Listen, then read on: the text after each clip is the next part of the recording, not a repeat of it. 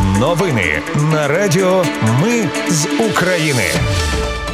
Вітаю, це Радіо Ми з України. Мене звуть Анастасія Вихор і Ви слухаєте головні новини ночі та ранку 4 жовтня. Росіяни з самого ранку обстрілюють Дніпропетровщину. В Італії розбився рейсовий автобус серед загиблих українці.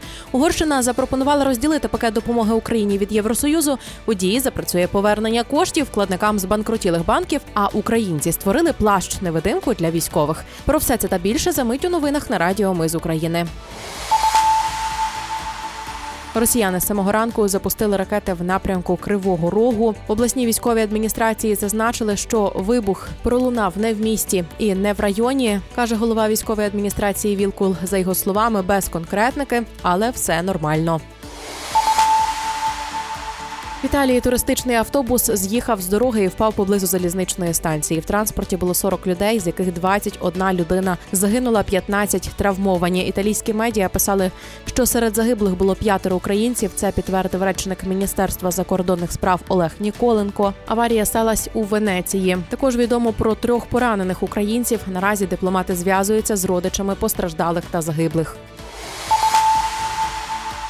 Угорщина запропонувала розділити пакет допомоги Україні від Євросоюзу у 50 мільярдів євро на дві частини. Про це пише Блумберг. Будапешт пропонує на першому етапі передати 25 мільярдів євро, а потім, зважаючи на потреби, видавати решту. Вчора Євросоюз схвалив резолюцію, в якій передбачали підтримку Україні на 50 мільярдів євро протягом 2024-2027 років. Крім того, Євросоюз планує розморозити 13 мільярдів євро фінансування для Угорщини, щоб Будапешт підтримав збільшення допомоги Україні. Події запустили нову функцію повернення коштів вкладникам з банкротілих банків. Щоб отримати відшкодування, потрібно подати заяву в застосунку Дія. Гроші надійдуть на рахунок протягом трьох днів. Зараз послуга доступна для вкладників 34 банків, що збанкрутували. Міжнародний валютний фонд відновив роботу постійного представництва в Україні. Нагадаю, 2 жовтня місія міжнародного валютного фонду вперше за три роки здійснила візит до Києва.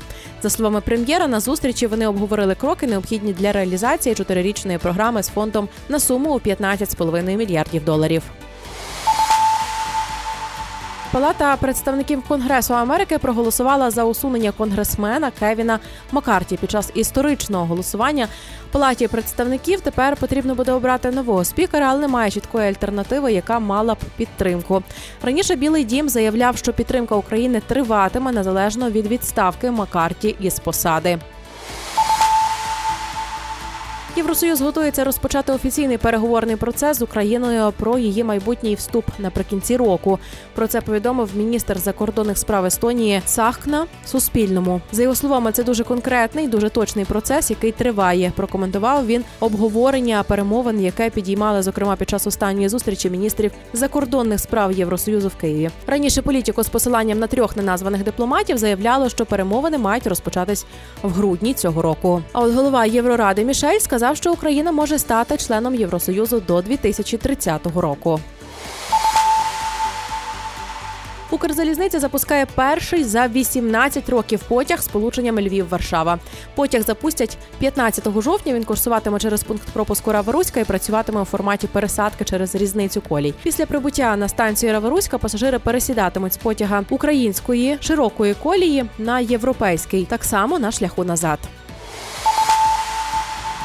Ну і на завершення українці створили плащ невидимку для військових. Він маскуватиме від тепловізорів, блокує випромінювання тепла і робить людину непомітною. Плащ не горить, не промокає, і захищає від високих температур. Такий плащ стане в нагоді снайперам або групам сил спецоперацій, заявив міністр цифрової трансформації Михайло Федоров.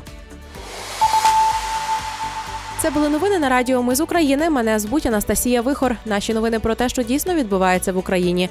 Ми не робимо новини, зважаючи на чиїсь політичні чи бізнес-інтереси. У нас тільки реальні факти. Якщо на вашу думку, те, що ми робимо, важливо, підтримайте нас. Заходьте на сайт Ми з України ком та тисніть кнопку Підтримати. Почуємось. Радіо Ми з України перемагаємо разом.